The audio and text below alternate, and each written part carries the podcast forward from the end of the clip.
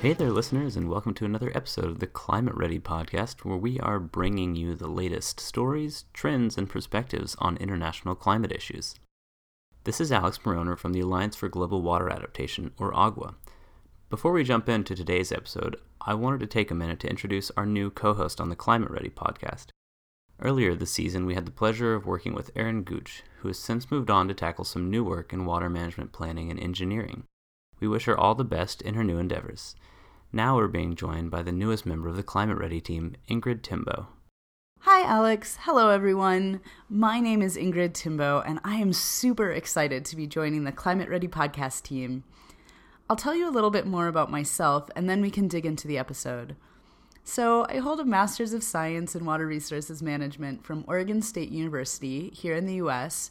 And prior to doing the degree, I spent seven years in Washington, D.C., working on global conservation policy for the World Wildlife Fund. I'm thrilled to be a part of this work because I believe that climate change is water change. We are experiencing and will continue to experience climate change most profoundly through changes to the hydrologic cycle.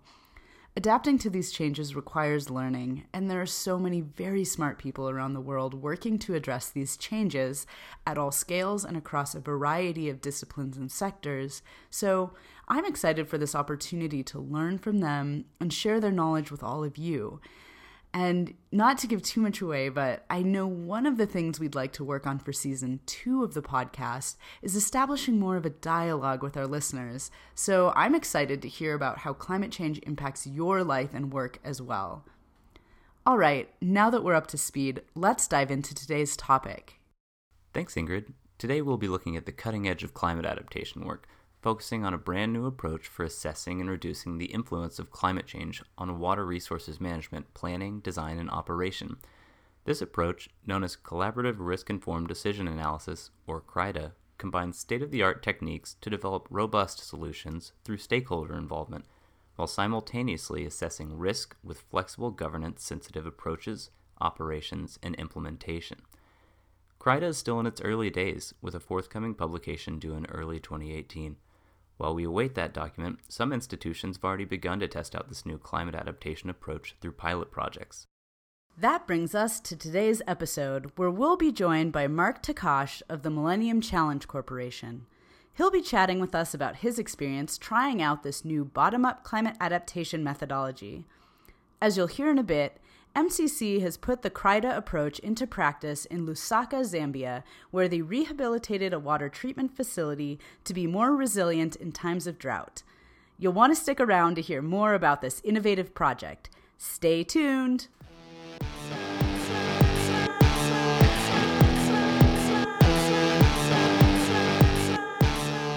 The Climate Ready podcast is a product of AGWA, the Alliance for Global Water Adaptation an informal international network of water and climate professionals working to develop, enable, and mainstream climate change adaptation and mitigation practices within water resources management decision making processes, policies, and implementation.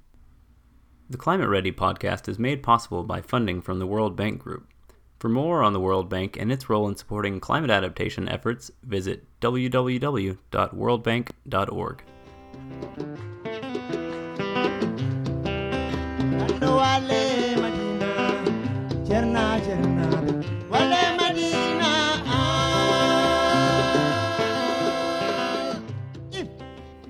Today we have Marc Tkach joining us on the podcast to discuss how water professionals deal with uncertainty in planning and decision making.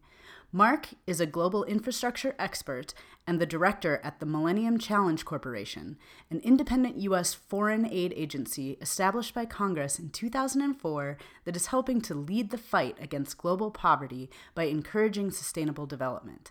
Welcome to the podcast, Marc. It's great to have you on the show. Thank you. It's great to be here.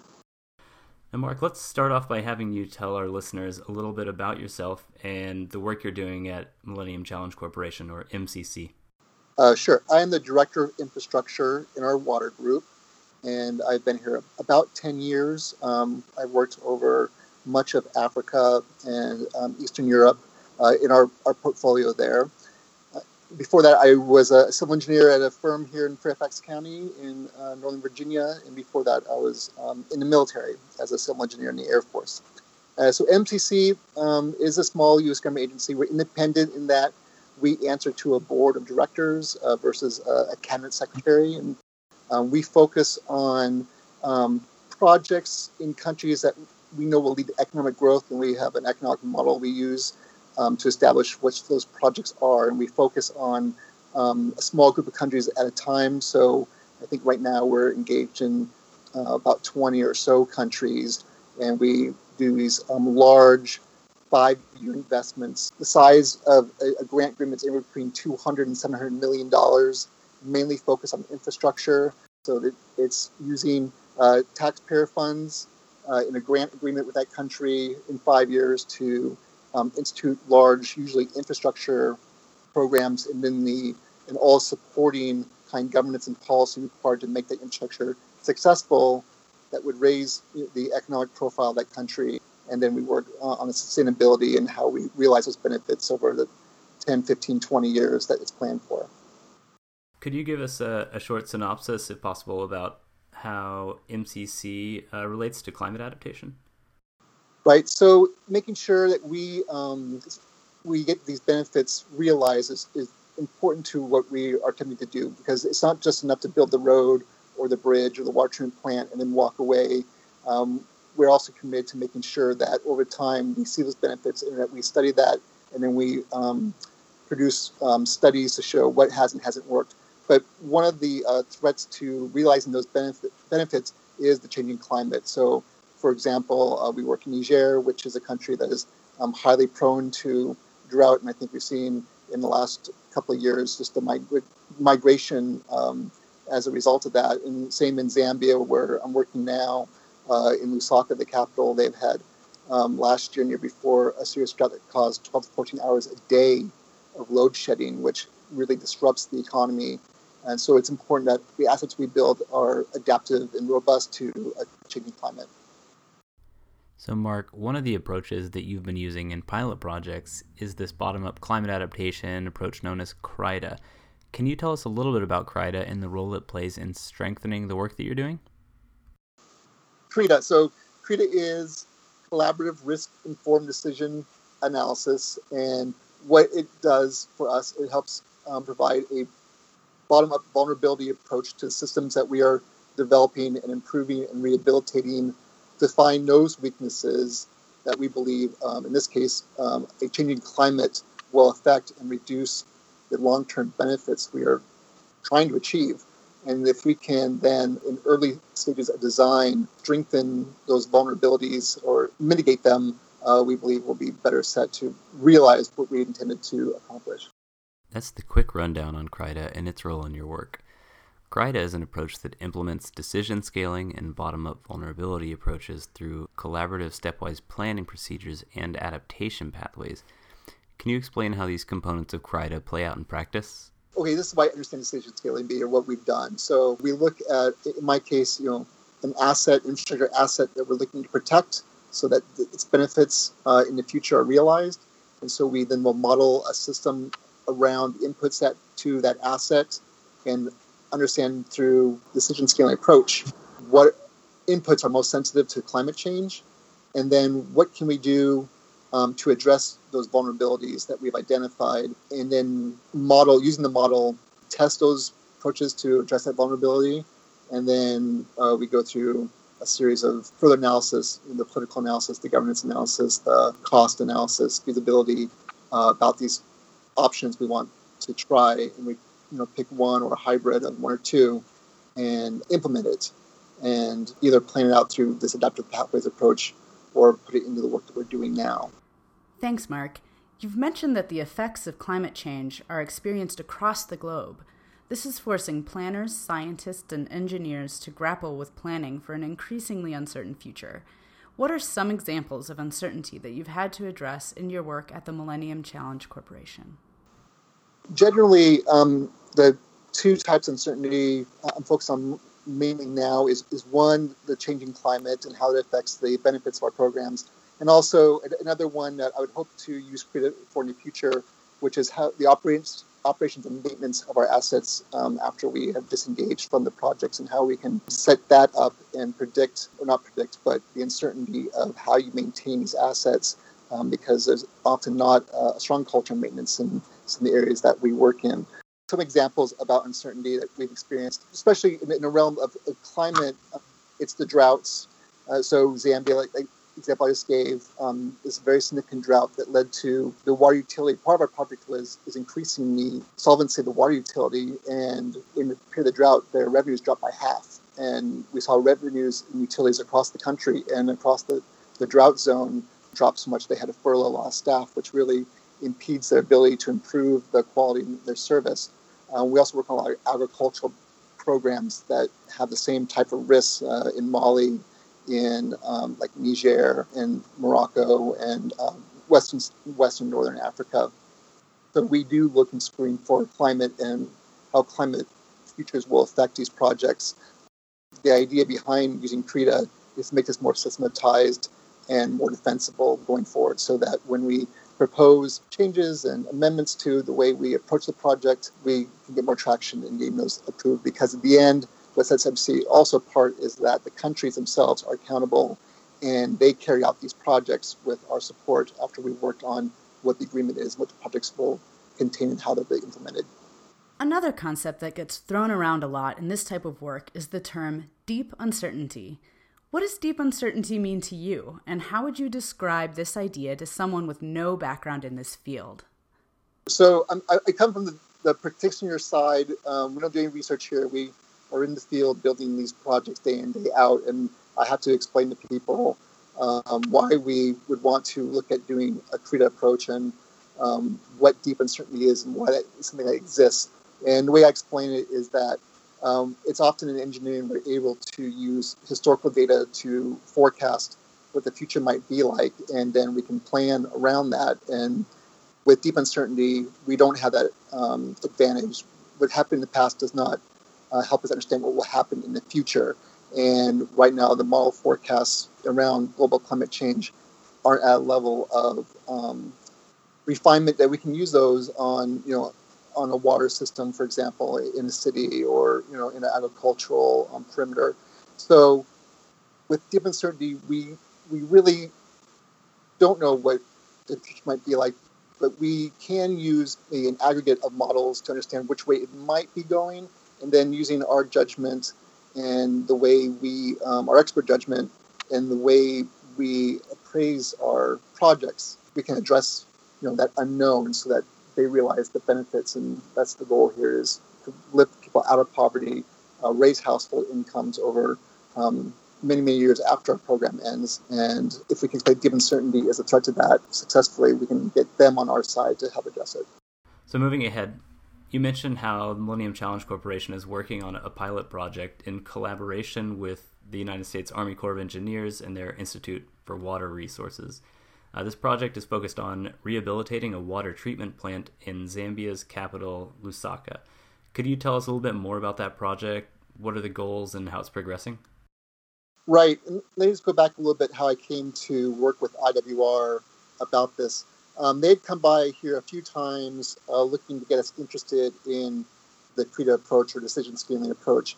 And although we weren't very interested, um, we are a small staff and we are very focused on implementing and developing these programs quickly. So to take time aside to understand it and try to find where it fits in, actually quite difficult for us or, or for any organization that might be able to um, take advantage of CRIDA. So I was able to get a six month detail to IWR and sit in their offices and really kind of dig in and understand it and then start understanding how it might work within the way we operate. And so it's, this kind of thing that is what really takes to get these things to uh, take off. You need a real champion, uh, both that's interested and then even within both organizations to try to pull us together. So as I came over, I was working, still I'm working on this program in uh, Zambia. Part of the program is the rehabilitation of the only water treatment plant of Lusaka, their capital city, which has about two, two and a half million people living in it. And this provides 40% of the water to their service areas, that population. And in this rehabilitation, uh, there's a we hadn't actually in early days considered climate necessarily. They had had a serious drought in the 90s, but since then there hadn't been uh, much concern until 2015 when a very serious drought hit and the country is reliant on hydropower. In this drought, they lost a lot of their power when the plant we're working on is also reliant on power and, and water. And there's a lot of, and it was um, a drought that was result mainly of um, poor governance more than it was um, actually a meteorological problem or event, which is also you know important to understand that some of these things don't just happen because of the weather or or the climate, but also how it, how valuable resources are managed. So from that, uh, we started looking at what is the system that this water treatment plant is in, where does it get its water from, where does it get its power from, and then how can we protect the benefits we're looking to achieve through our project that we already have underway for the next 10, 15, 20 years.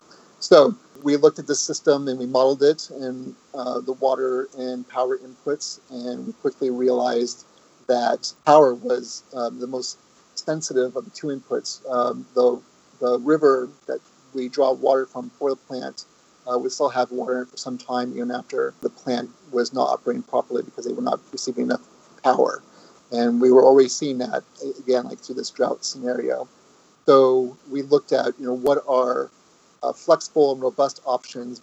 You know, robust meaning that our our management options, or our solutions would ensure the outcomes at this plant under a range of future climates, and inflexible in that we could either change course at some point in the future or that we don't have to implement the entire option right now. We can look at phasing it in later um, due to costs and uh, the implementation strategy that we already have underway. So from that, you know, power was the most sensitive factor, and we looked at uh, a couple different solutions. Uh, one was you know generators for the high lift pumps, and we're pumping water about 50 kilometers uphill to get to the city. So that's where most of the power goes, and that's where the kind of the weak link in the chain is. Or a dedicated power circuit from the water, the power utility to this plant. So even when they were doing brownouts and blackouts, they keep the water moving. Then lastly, increasing the storage in the city um, so that when there is these blackouts, there's still water for some period of time until pumping can be reestablished. And in the end, uh, we modeled all three of these into our system, and it was clear um, we would go with the generators. The dedicated power circuit looked like a, a, a good one too, and it was. There's um, some political work that had to be done, and for the study, we went ahead with the generators. And all we need to do at this point is put in um, infrastructure so we can connect generators in the future uh, and um, because they've not reached the climate state, although this you know this drought has passed, uh, they've not reached a climate state where they would be having regular failures that would require that type of intervention. And, and you mentioned a little bit about this this need for adaptive management. We talked to uh, to Marjolijn Haasnoot of Deltares in an earlier episode about the idea of adaptation pathways.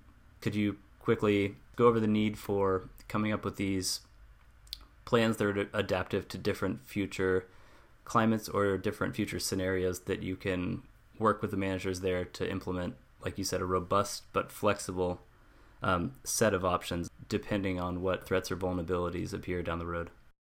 Right, and this is a really interesting one because um, adaptive pathways is a very useful tool to make sure you're having the right investments at the right times.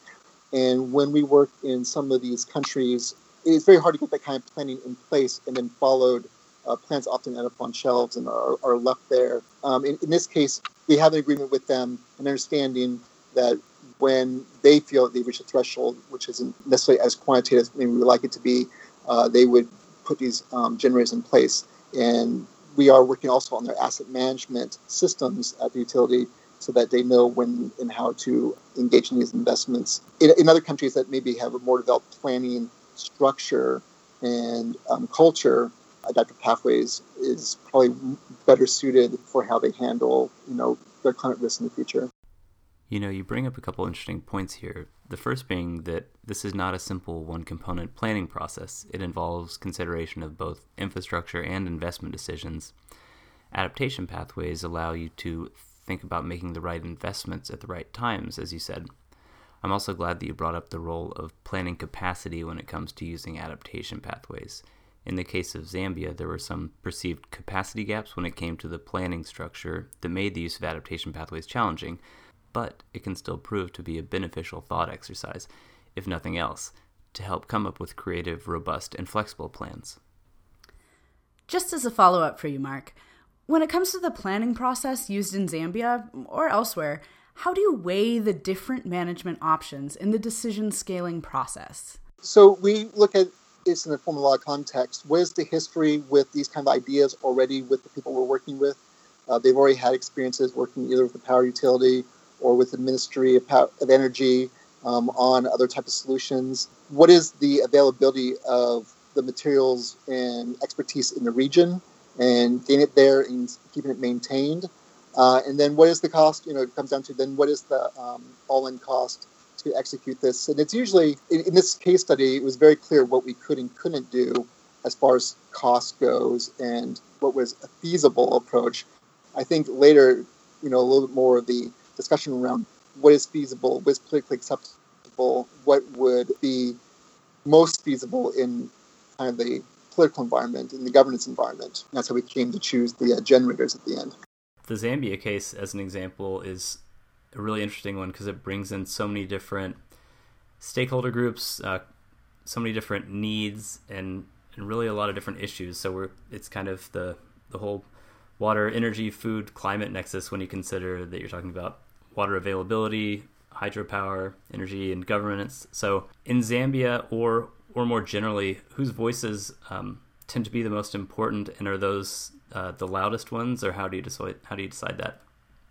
We work to evaluate these management options at the lowest level, or at, I would say the, the more technical level, and then present these to the decision makers so that they can understand quickly and concisely what is important and feasible, and then get their feedback about what they think may be the obstacles to some of these options at the end of the day, I, I, we hope it's not the loudest person in the room because they're not always right. But it's, it's it really does come back you know, in this case, the utility management and what they perceive as possible and what they believe um, is something that they can maintain and what they want. You know, at the end of the day, if they don't want it, they're not going to do anything with it. So certainly we see them as, you know, the end user and the client, and it's most important that they believe in this. The second probably to that is, in our case, is the cost. And can our projects bear that cost? We work under a fixed budget once the grant agreement is set, there's no amendments to the budget. It is what it is. So that is a give and take, and we have to look elsewhere and understand where's the trade-offs if we are going to um, increase the scope of a project. The work you've done in Zambia was, in many ways, a means of testing out some new climate adaptation strategies for MCC. That includes CRIDA and its decision scaling and adaptation pathways components. How have these bottom up approaches fit within MCC's strategies and programming, both in the short term and going forward? I think we're showing that decision scaling, this CRIDA approach, does not take a lot of time. We can get done in under a few months, and it does not it does not come at great cost, and it gives us a wealth of information to understand uh, where our programs are vulnerable to uncertain futures. Uh, so there is more and more interest right now finding the right kind of projects in the right point of development. And uh, we are still focused on water and agricultural projects. Uh, in the future, we'd like to find ways to um, broaden this to incorporate some of our transportation and energy projects. Um, this is a little different than the way people are used to developing projects. So it is a learning curve, and, uh, and we're working on it. We are always working on it. Thanks, Marc. For our last question, based on your experience, we thought we'd ask about the boundaries of decision scaling. Do you think decision scaling can work for challenges not related to climate change? And where do you think the future of this approach may lead? Well, I certainly hope so. Um, I only want to look at some of these other uncertainties, especially around how these um, assets are maintained in, in operational um, policies and procedures for the future, and how we can use uh, decision scaling to strengthen vulnerabilities in in that in that context. Because I think that has a really dramatic effect on our ability to get what we want and the outcomes that we want for the people we're trying to service and, and um, bring out of poverty. Um, so that's where you know my focus will be on next is uh, looking at this other um, aspect, and then also um, reaching out into the transportation and energy sectors and finding uh, a home for this kind of decision analysis uh, in in those type of projects. Well, that's all we had for you today, Marc. It was great to hear about the work you're doing at Millennium Challenge Corporation and some of the new approaches you're trying out. Thanks so much for taking the time to join us on the podcast. Thank you, guys.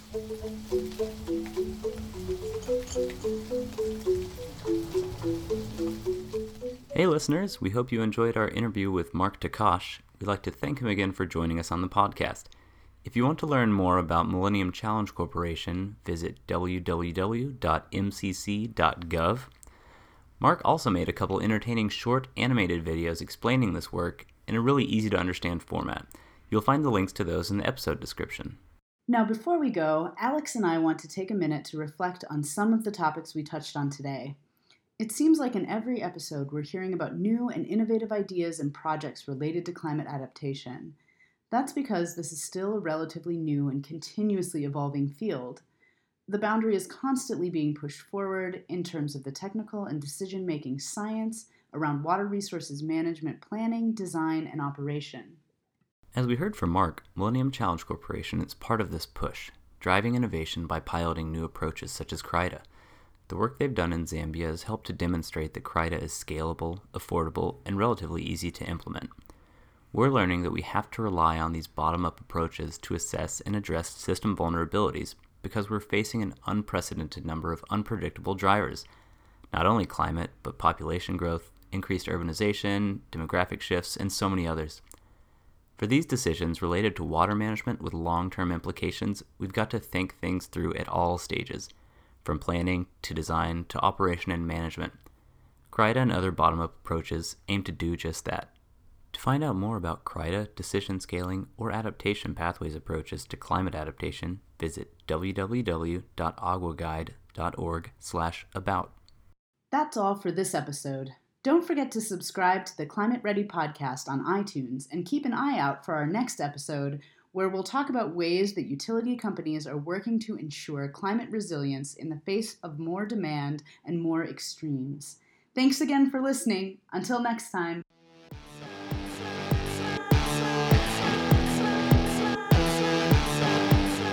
The Climate Ready podcast is produced by John Matthews of the Alliance for Global Water Adaptation. Is directed and edited by Alex Mauroner.